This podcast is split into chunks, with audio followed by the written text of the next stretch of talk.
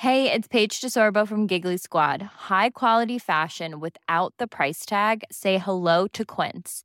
I'm snagging high end essentials like cozy cashmere sweaters, sleek leather jackets, fine jewelry, and so much more. With Quince being 50 to 80% less than similar brands.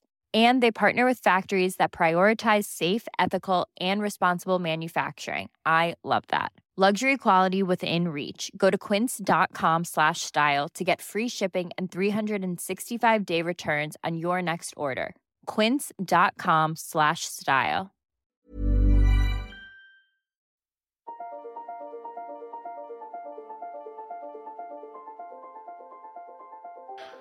Hello, my name's David Runciman, and this is Past, Present, Future. We have reached day five in our 12 Days of Christmas essay series. Today, I'm talking about George Orwell's essay, The Lion and the Unicorn. Virginia Woolf died on the 28th of March 1941. She committed suicide. She drowned in the River Ouse behind her house with her pockets full of stones. 1941 was a truly dreadful year. In some ways, it was the dark heart of the 20th century. It was the year when fascism was ascendant. Much of Europe was in its grip under Hitler's control. Britain was fighting on, more or less alone, hoping for something to show up. Life was grim, the future was bleak.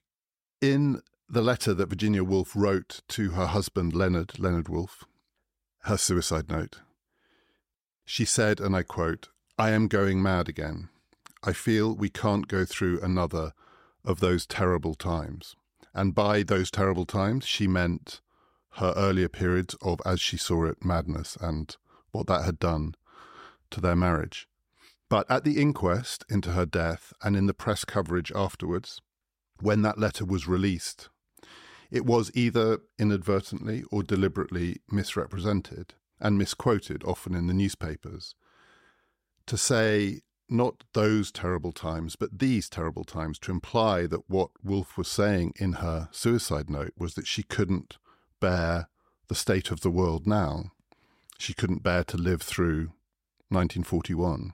Wasn't true, wasn't what she was saying at all. But it provoked a furious reaction from some people, including members of the public who wrote into newspapers to complain that this privileged, educated woman was somehow opting out, had given up, when ordinary people were having to suffer far worse, and just get on with it, keeping calm and carrying on, stiff upper lip and all that. That ordinary English citizens were suffering more than Woolf had ever suffered, and yet here she was saying she couldn't bear it. How were they meant to bear it? People complained. It was grotesquely unfair, and also, in some ways, very English. Six weeks before Virginia Woolf died, George Orwell, on the 19th of February 1941, published what is perhaps his greatest essay, The Lion and the Unicorn. And it is also very much a product of 1941. And in its case, it is about those terrible times, living through the early part of that year. And it's hard to reconstruct it now. It's hard to imagine how the world looked in February 1941 because no one knew what was going to happen. A realistic appraisal of the future, with Britain fighting on, but effectively fighting alone, was that it was incredibly dangerous and completely unknown. And the unknowns included the things that would have been known by the end of the war that completely changed its character and the direction of history. In February 1941, the Nazi Soviet pact was still intact. By the summer, Hitler had broken it and committed his, one of his, fatal hubristic mistakes, invading the Soviet Union. By the end of the year, the Japanese had attacked Pearl Harbor and the United States had finally joined the war, and Britain was very much no longer alone. But in February 1941, none of that was known. And this essay is written in the light of that including the real possibility of defeat. Perhaps not at the forefront of Orwell's mind invasion, although still that was a possibility, but certainly defeat. The other thing that's hard to reconstruct when thinking about Orwell in 1941 is that he wasn't yet the person that we now think of as George Orwell. That is, he hadn't become world famous, a world historical figure, one of the most important writers, one of the most important people of the 20th century. All of that was to happen after the war because of the two books that he wrote, Animal Farm in 1984, that made him world famous and for which he is now primarily known. In 1941, he was relatively well known in his own country. He was a successful novelist, not particularly successful, but successful enough. He was an extremely well regarded journalist. He was a jobbing book reviewer. He was an occasional contributor to the BBC. He was a man of letters. He was all of those things. He wasn't yet George Orwell. I mean, he wrote under that name. He was born Eric Blair. But he wasn't the person who was going to become an adjective, Orwellian. He was the person who wrote essays like The Lion and the Unicorn. And that's partly because Orwell's subject, the thing that allowed him to write the books that made him what he became, only happened after the Second World War. It turned out that his subject was Stalinism and the triumph of Stalinism, the victory of Stalinism by 1945, which gave him the subject matter for his two best known, perhaps his two great books, 1984 and Animal Farm, because at the heart of those books is Orwell's understanding that Stalinism, which is a monstrous, bastardized, cruel version of politics and of life, has at its heart, nonetheless, the thing that Orwell believed in, which was socialism. It was the monstrous, bastardized, warped, world turned upside down version of socialism, and that gave him his subject matter. In 1941, he wasn't really thinking so much about Stalinism though a bit, he was, like everyone else, thinking about the threat of fascism. And fascism wasn't Orwell's subject because he wasn't really interested in it, in the sense he didn't have much to say about fascism. It was just the void. Stalinism was the the warped version of something that Orwell didn't just understand but believed in. Fascism was just the enemy.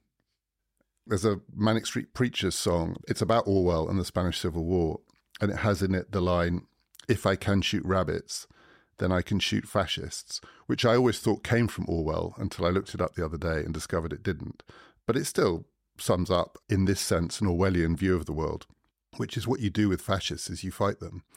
There's not that much to think about. In 1941, Orwell had to, and in this essay he does, briefly, contemplate the possibility that fascism will win. But he hasn't got anything to say about that. The victory of fascism is just the void, it is just the end. So his subject in this essay is not Stalinism and it's not fascism, but it is in reaction to fascism.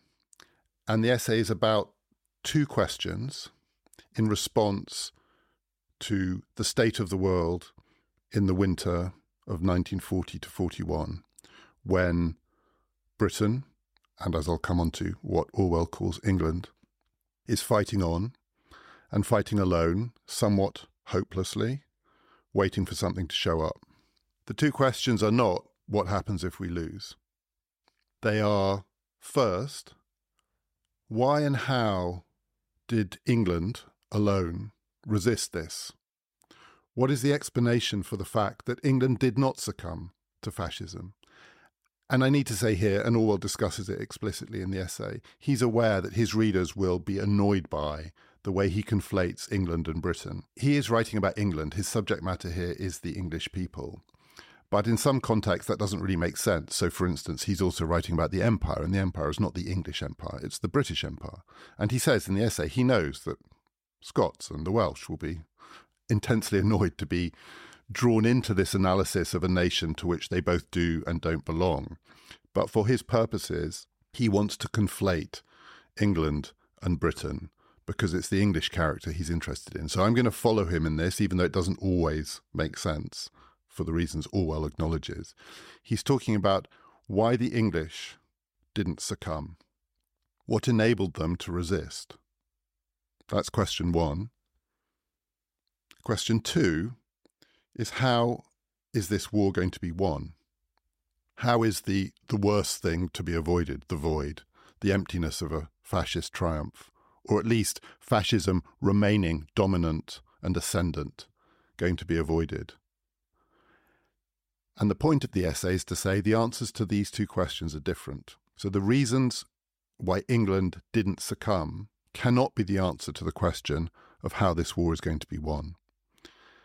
And The Lion and the Unicorn explains the difference between these two questions. It's an essay written in response to fascism. It's not about fascism. It's about what it means to be English. The answer to the first question, how and why have the English to this point managed to resist, takes up the first part of the essay. It's the bit of the essay that remains celebrated because it gives the answer in the terms of national character. There is something about being English that helps explain this. Orwell says at the start of the essay that the dominant force at work in the modern world is nationalism. It's more powerful than religion, it's more powerful than ideology. No one and nowhere is immune to the pull of national identity as an organizing political force. And that applies to the English too. The English are not a people who are immune to the pull of national identity. Like everyone and everywhere else, nationalism has its grip. But there is something different about English nationalism. It is unique. It is unlike nationalism anywhere else. It is more modest. It is not at all, Orwell thinks, bombastic.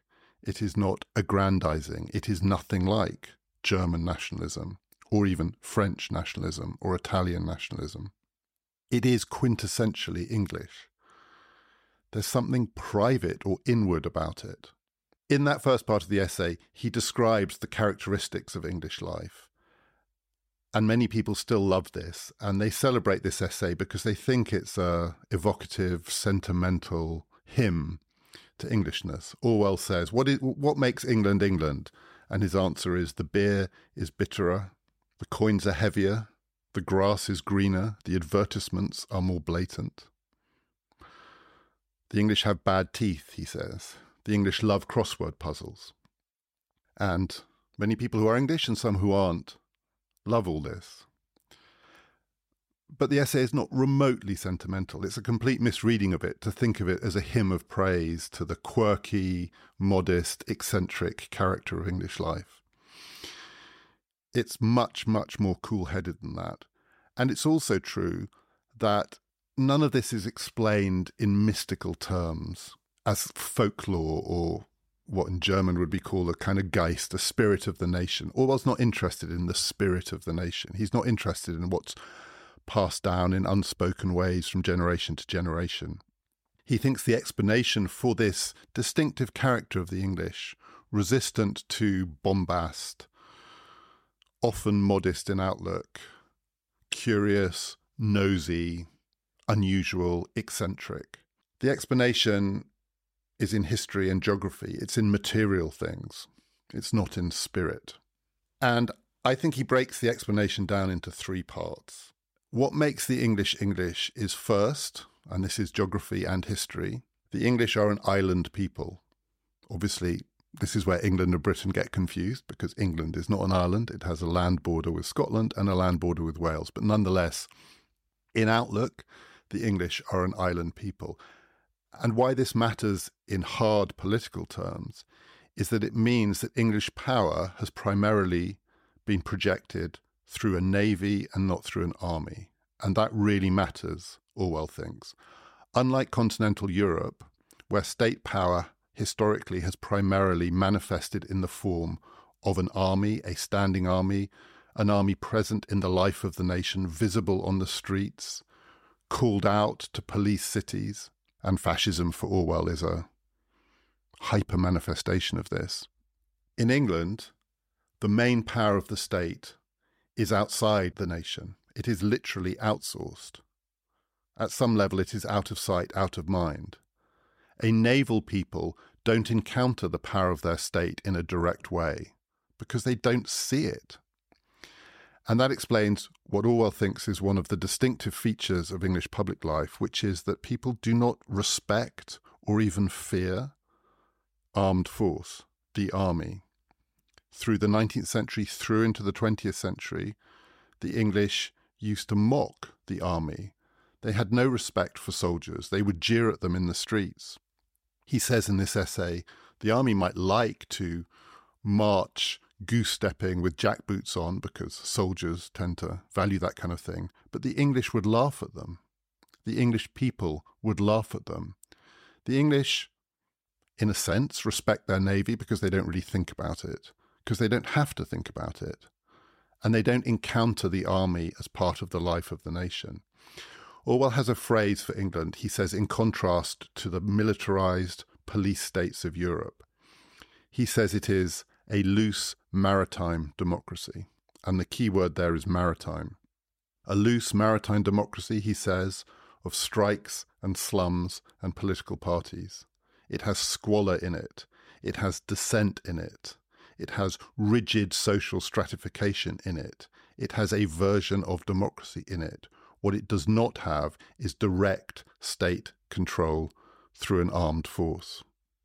Second, as a naval people, that is, a people whose power is projected overseas through its navy, Britain, and I have to say Britain here, also acquired an empire. This is an imperial people.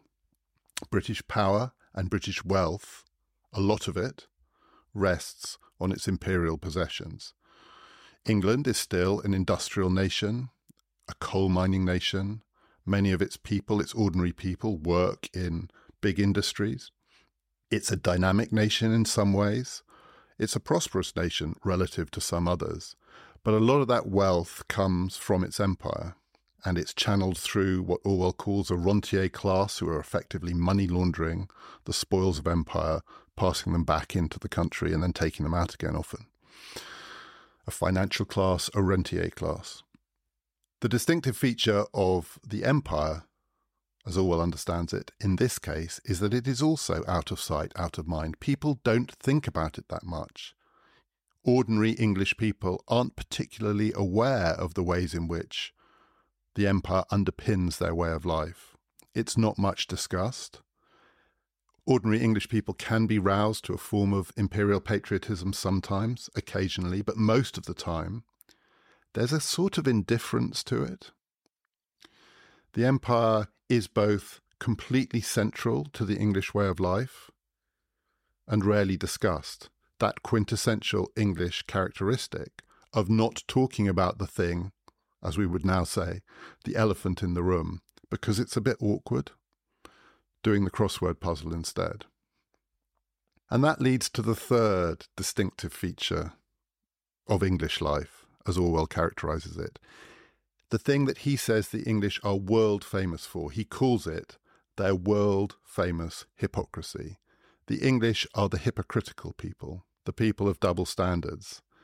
The imperial power that controls a quarter of the globe but pretends it doesn't that speaks the language of liberty and freedom while oppressing whole peoples, that exploits others and has a rigid, stratified class structure that keeps people in slums, and yet talks about fair play and decency as though that was the distinctive characteristic of English public life. For Orwell, English public life is primarily characterized by its obvious double standards. It's two things at once. It can't help being two things at once. It dresses up class hierarchy in the language of fair play. It dresses up empire in the language of freedom.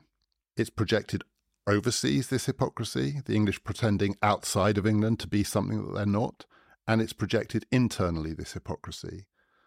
The idea that we are fair when all you have to do is look at the structures, the hierarchies, the exclusions, the snobberies of English life to know that we're not. Naval, imperial, hypocritical. How did the English manage to resist fascism? For Orwell, it's the third quality that saved the English. The English were saved by their hypocrisy. That's part of what makes this such an extraordinary and extraordinarily interesting essay. Hypocrisy is our saving grace. Because whatever else you might say about hypocrisy, and however much people might despise it, and people do on the whole hate discovering double standards in others, there are at least two standards at work. It's not transparent wickedness, it's not blatant cruelty, it's not open oppression, all of which could be used to describe fascism. There are many, many things to be said about fascism, but accusing fascist politicians of hypocrisy is pointless. Fascism is open about its oppression. The English state and the English social and political system tried to conceal it, and in trying to conceal it, it had to maintain certain standards that couldn't be abdicated. There is an old line that says hypocrisy is the tribute that vice pays to virtue, which means that in the end, the hypocrite has sometimes at least to pretend to be good. One of Orwell's lines about England in The Lion and the Unicorn is that public life in England has not reached the pitch of disintegration at which humbug can be dropped. Humbug here is a virtue, not a vice, because you have at least to pretend that you are still trying to do the right thing. Orwell also says in this essay an illusion can become a half truth, a mask can alter the expression of a face. One of the aphorisms for which he is still well known is Orwell's line that at 50, everyone has the face he deserves, which is sometimes taken to mean, you know, if you live a dissolute, wicked life, by the time you're 50, it'll show in your face. But I think what it really means is that we all wear a mask. We're all hypocrites. We all put on a performance. By the time you're 50, the mask is you. You've chosen your mask. The mask of English public life is that the English are a decent people. In many ways, the English are not a decent people. Certainly, their ruling class are not decent people, Orwell thought. He thought they were fools and they were charlatans.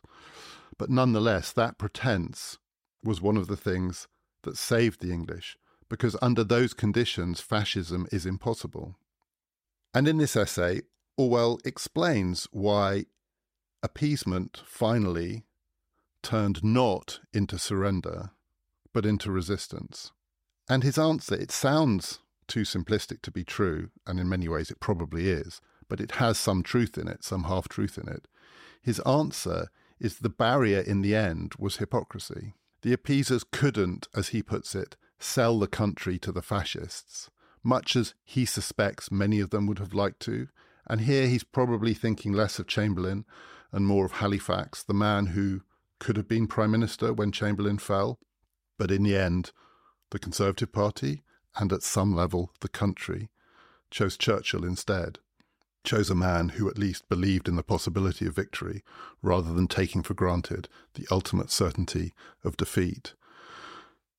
But what saved the country from being sold in the way that Orwell believed other countries had been sold out to fascism was this belief in keeping up appearances, the out of sight, out of mind, double standard, hypocritical quality of the English that stops people from doing the wickedest things.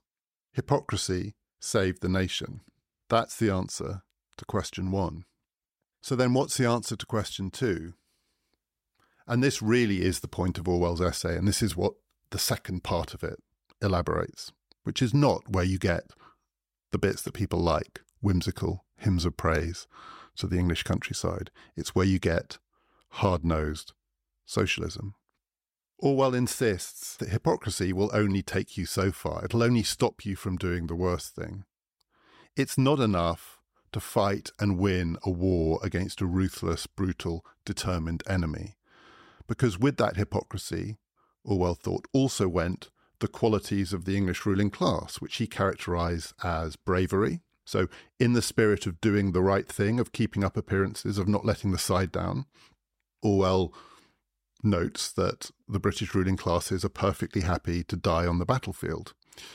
Bravery, stupidity, complacency, incompetence, all of these things are consistent with a hypocritical public life because no one ever really faces facts.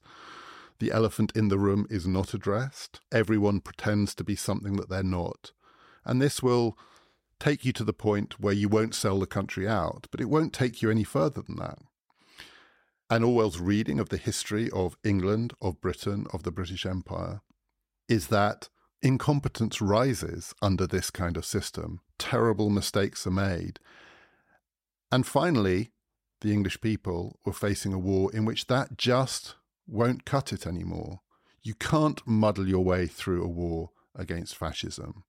You can't win it by refusing to face facts. Hypocrisy has to be replaced by something else. He says of the appeasers, who then become the resistors, the Chamberlains, the Halifaxes, they have nothing to offer. They have no vision of what this war is being fought for beyond keeping up appearances. You can't take the world back to the place they want to take it back to, which Orwell identifies as 1933. You have to have some understanding of how you will take the country forward, and they can't do it. You have to move beyond that class to a new set of people to rule the nation. The first step in that, but only the first step, is the move from Chamberlain to Churchill, from half heartedness to full blown resistance. But that's all Churchill is for Orwell. He still embodies the ruling class. He's not stupid. He's certainly brave. But he embodies that idea that what this is, is the hyperbolic version of resistance. And it's not enough. All that is good for is hanging on for this nation, the English nation, to defeat this monstrous creed, fascism. Orwell thinks would take a much higher level of competence and organization. So, something that has to shift, and it's one of his themes, not just in this essay, but throughout his writing. And it's one of the less attractive parts of Orwell. He's often criticized for this. There's a contempt in Orwell for his fellow intellectuals, and he writes about them in terms that are often misogynistic or homophobic. He thinks that the English intellectual classes are effeminate. He calls them pansies. What he means by that is they're not patriots. They have rejected the idea that what matters if you live in a nation is to defend it and to defend its values. He understands why they can't. Anyone who is intelligent, confronted with the blimpishness of English public life, will recoil from it. It is so hypocritical, and what intellectuals like is clarity and integrity and ideas that stack up. They like to make sense of things.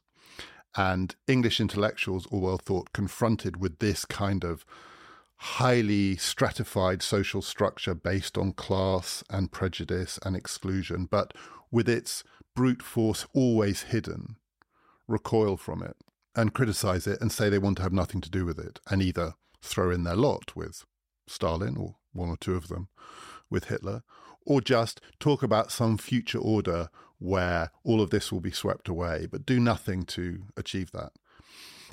For this war to be won, Orwell says, the intellectuals have to be brought back into the fold of patriotism. That is, patriotism has to be reconciled with intelligence rather than being stuck with stupidity.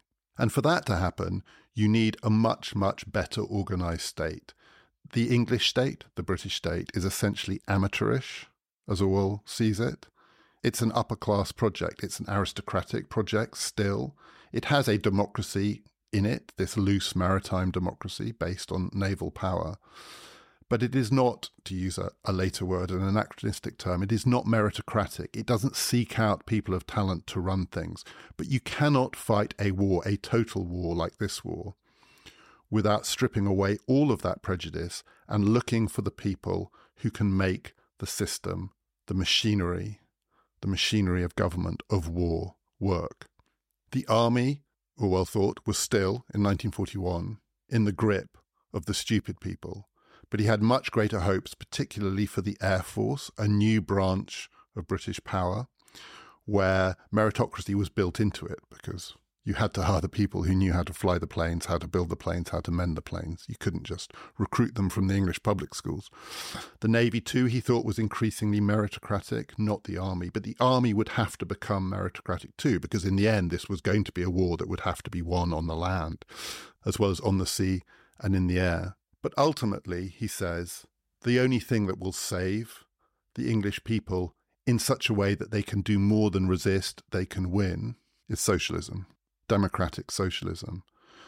The English state, the British state, will have to become a socialist state because, under these conditions of total war, that level of organization, of integration of the economy, of co option of the working people of the nation into a political system that they can openly believe in rather than simply being roused to occasional moments of patriotic fervour requires socialism. And so, as all understood it, the state had embarked on a path that moved from Chamberlain to Churchill, but couldn't possibly stop there. And for the war to be won, it had to go beyond Churchill to someone or something else a socialist government.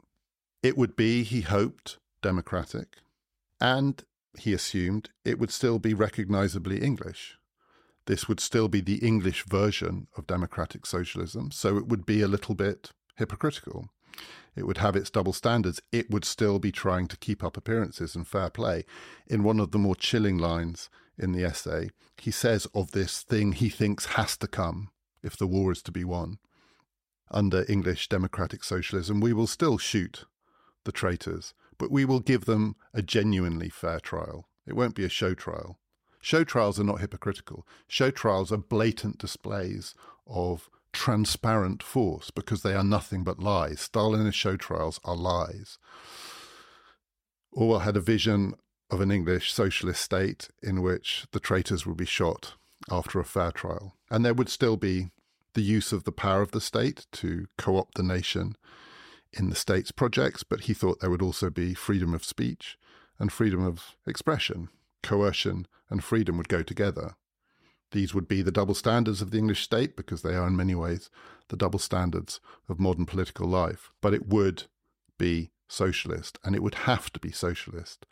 Centrally organized, centrally run, involving the workers, as Orwell saw it, hoped, meritocratic.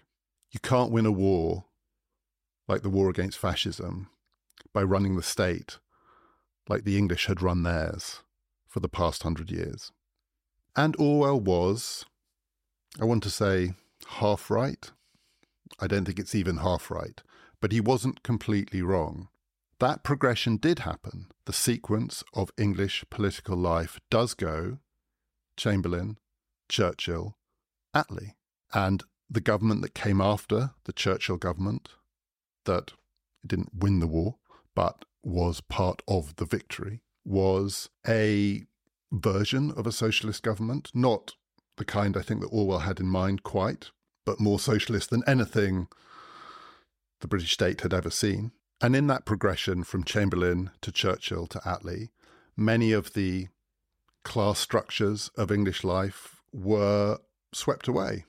The British state did become, in some ways, more meritocratic. It certainly became much, much more centrally organized. Orwell was by no means alone in thinking that the Second World War had changed the conditions of democratic politics because the war had required so much centralized state control that there was no going back. And he was right about that. Some people lamented it. Hayek, writing at the same time, thought this was the beginning of the end, that the inevitable triumph of a form of socialism after the war would be the destruction of freedom. The Frankfurt School, the members of the Frankfurt School who left Germany, fled Germany to get away from Hitler, relocated to the United States, and noted that the United States was acquiring not quite fascistic or Stalinist qualities, but that level of centralized state control through the federal government that meant that there was a family resemblance now between all of the major states of the world, that the war had done this to them. It had created overlapping conditions of centralized control, of authority, of coercion.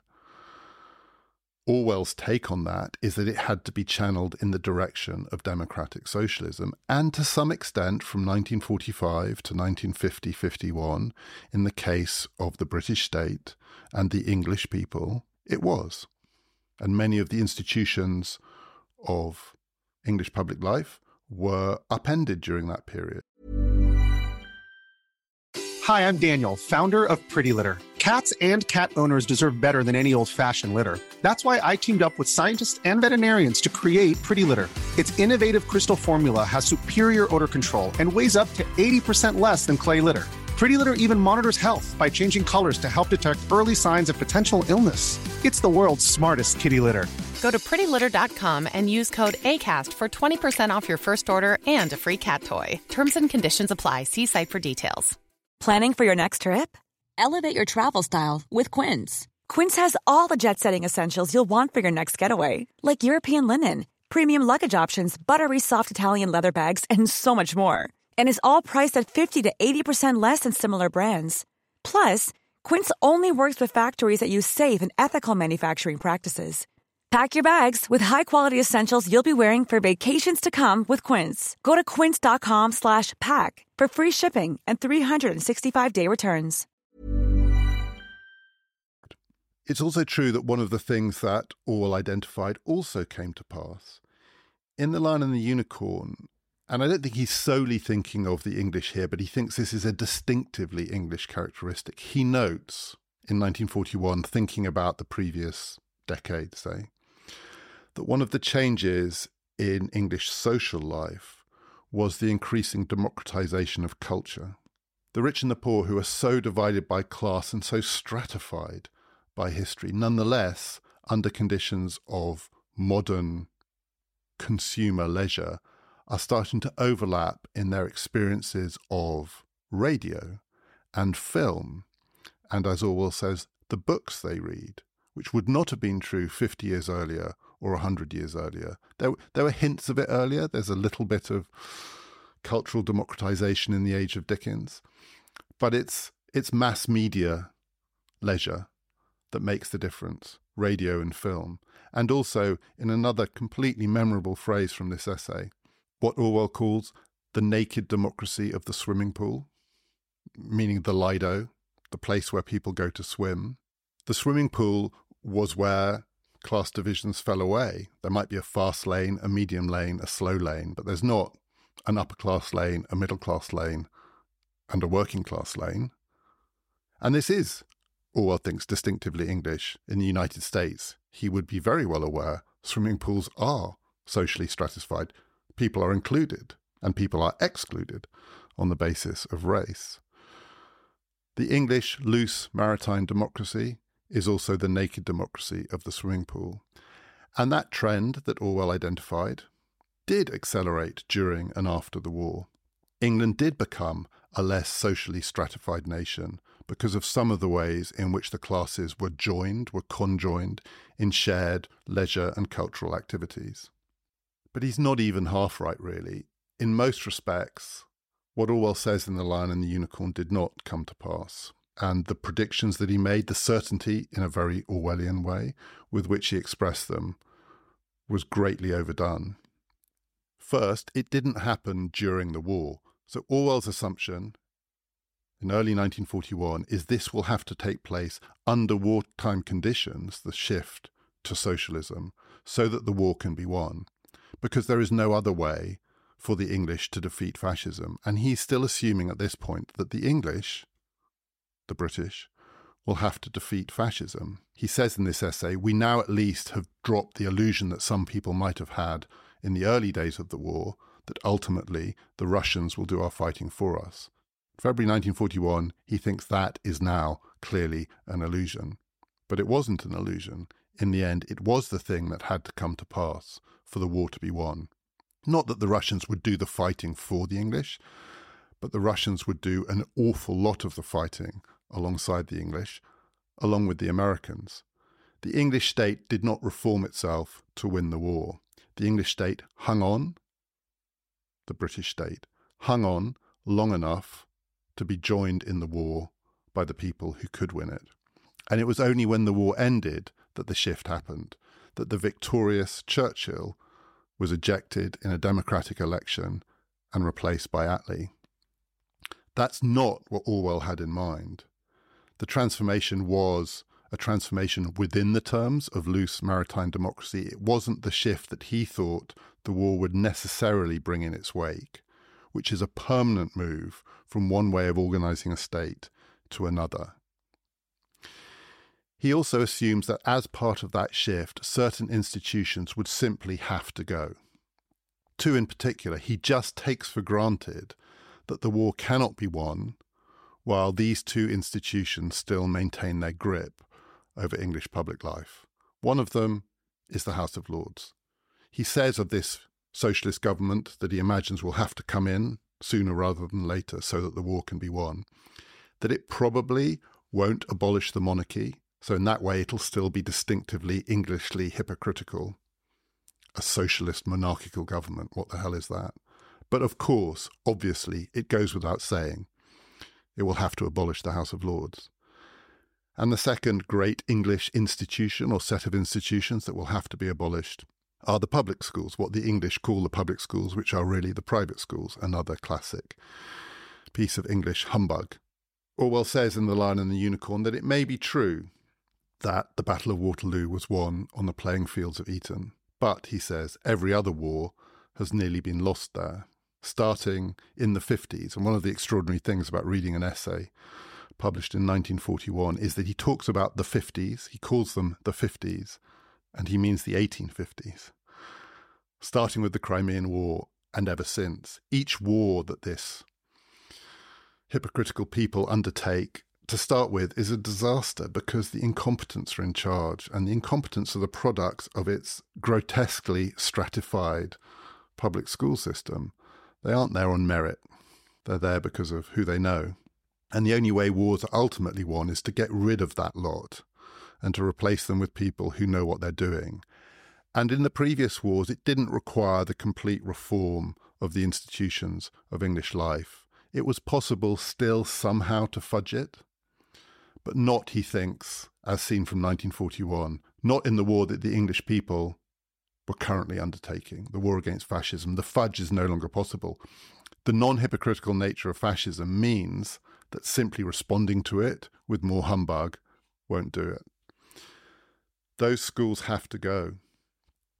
And if they don't go, then democratic socialism is impossible, he thought. Well, they didn't go, nor did the House of Lords. The Attlee government could have abolished the public schools, could have made it impossible for them to continue to function. It certainly could have abolished the House of Lords. The Attlee government had a thumping majority in Parliament, and there were many, many things it could have done. But like all governments, under democratic conditions, it had to prioritise, and it had, in its own mind, more important things to do. The creation of the National Health Service, the establishment of NATO, trying to make sure that Britain had a nuclear weapon. The House of Lords survived, the great public schools survived. It needs to be remembered that Attlee was also a product of one of those schools, Haileybury, as was Orwell, who went to Eton. Full disclosure, as did I. Those schools are still with us. And when Orwell says that it is the characteristic of English life that all the wars are nearly lost because the Etonians are still in charge, to have lived through English public and political life for the last decade is to realize that nothing has really changed. If, I don't want to call it a war, but if the great Brexit battles are part of this long history of what happens when the English people try to assert themselves and try to create for themselves a new destiny, it was still left in the hands of Etonian incompetence. And we are now where we are. And the third thing I think that Orwell missed was he thought that the naked democracy of the swimming pool was part of a coherent trend towards the equalization and democratization of political life. That as cultural forces break down class divisions, that will feed back into politics. And in some ways, that's part of a trend that is now inexorable towards a more equal nation and therefore, by definition, a more socialist nation. But you could argue the opposite happened and continues to happen. Leisure, culture is always being democratized by the forces of modern mass consumption. This is no longer maybe the naked swimming pool democracy, but it's the naked Netflix democracy. Whatever it is that forces people from different backgrounds and different classes and with different experiences and expectations of life into the same pool of experience is being accelerated by modern technology, by modern capitalism. There's more and more of it, but it doesn't feed into political institutions. In a way, you could say, it's a distraction, it's a displacement activity. The House of Lords is still here, the public schools are still here. Attlee socialism did not lead to the entrenchment of democratic socialism in the British state. After the sequence Chamberlain, Churchill, Attlee, comes Churchill again. And more hypocrisy, because Churchill and the Conservative Party embrace the half and half socialist reforms of the Attlee government. And there's a new humbug settlement in British public life in the loose maritime democracy and the naked democracy of the swimming pool. And on it goes. It's a continuation of the story that Orwell describes. It's not a rejection of it. There isn't that clean break. During the war, the clean break doesn't happen. After the war, there is a break, but it's not a clean break because it's a twist or turn in the long story of electoral democracy, the world of the slums and the strikes and political parties that Orwell recognised all too well. And for each twist, there is another twist, and for each turn, there is another turn. It is more a story of continuation than of fundamental and permanent change. And yet, as Orwell would certainly acknowledge after the war, there were worse things. This is still recognisably the humbug version of democratic politics, the English version, the quintessential English version, double standards and hypocrisy, doing the right thing for the wrong reasons, doing the right thing just to keep up appearances, muddling along, muddling through. What's worse than that are the things that Orwell describes in the two books that made him George Orwell, world historical figure. Because whatever else you might want to say about what is described in Animal Farm and in 1984, it is the antithesis of hypocrisy. A world in which the lies are so blatant that it can say on the government buildings, war is peace, is not a hypocritical world. It is a lying world. It is an empty world. It is the void. It is, to use a phrase that comes from The Lion and the Unicorn and becomes the defining image of 1984 a boot stamping on the human face forever. That's, in 1941, Orwell's image of fascism.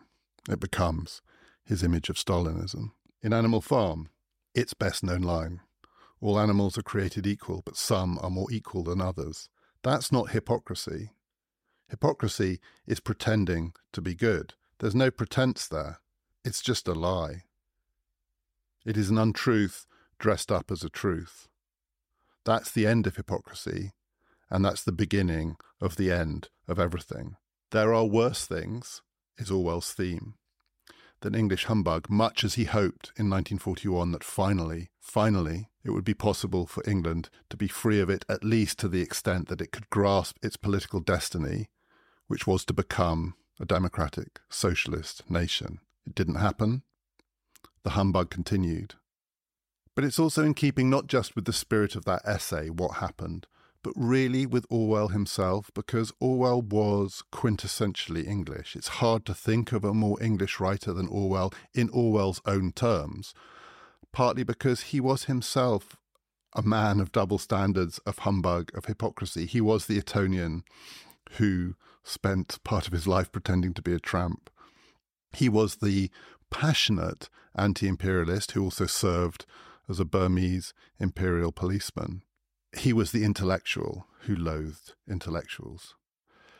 Orwell is the thing that he describes, and his attitude to Englishness is the thing that he described. So some people read The Lion and the Unicorn and they read it as a hymn of praise to the English people, and that's clearly wrong. And yet you can see why, because there's a kind of love there. There's a reverence. Something about being English for Orwell is magical. And at the same time, in the same essay, he is quite clearly contemptuous of it. There are many aspects of the English that he loathes. He can't bear it. And like everyone, he can't really bear the hypocrisy at the same time as recognizing that it was briefly the saving grace of the English people. Orwell worships and despises the characteristics in the English that he exemplifies. It's hard to be more double standards than that.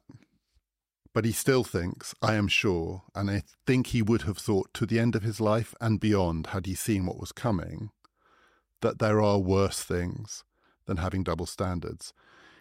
He would no doubt be baffled and probably horrified to know that the Etonians are still running the country and losing the wars in the second and third decade of the 21st century. It would be an astonishing thought for George Orwell. But he would also have to recognize the continuity. One of the things that he says in The Lion and the Unicorn is what is the answer to the question of what the England of 1940, as he puts it, has in common with the England of 1840? And his answer is nothing. I mean, these are two completely different nations. They've been transformed in all the ways that modernity transforms everything. Take someone from 1940 and put them back into 1840, and they would be back in a completely alien world, except they would also recognize it's the same country, that there would be a continuity there despite all of the differences. And the comparison he makes is with an old person thinking about the relationship of that person's life to what they were when they were young. Someone in their 70s thinking about what do I have in common with what I was when I was 18? And the answer is both nothing and I am clearly the same person. I recognize myself in the younger person.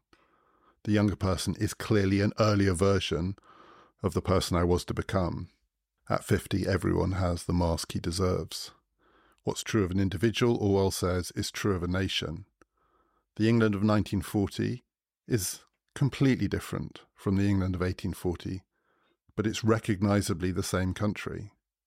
And I think oh, Orwell, if he saw the world now, would look at the England of 2023 and see that it was completely different from the England of 1941. Completely different. And recognizably the same country. To find out more about this podcast, do please follow us on Twitter at PPF Ideas. Day six, halfway through the 12 days of Christmas, is tomorrow, and I'm going to be talking about Simone Weil on human personality.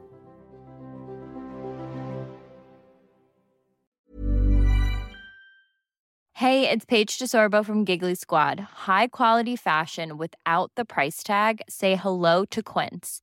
I'm snagging high end essentials like cozy cashmere sweaters, sleek leather jackets, fine jewelry, and so much more. With Quince being 50 to 80% less than similar brands.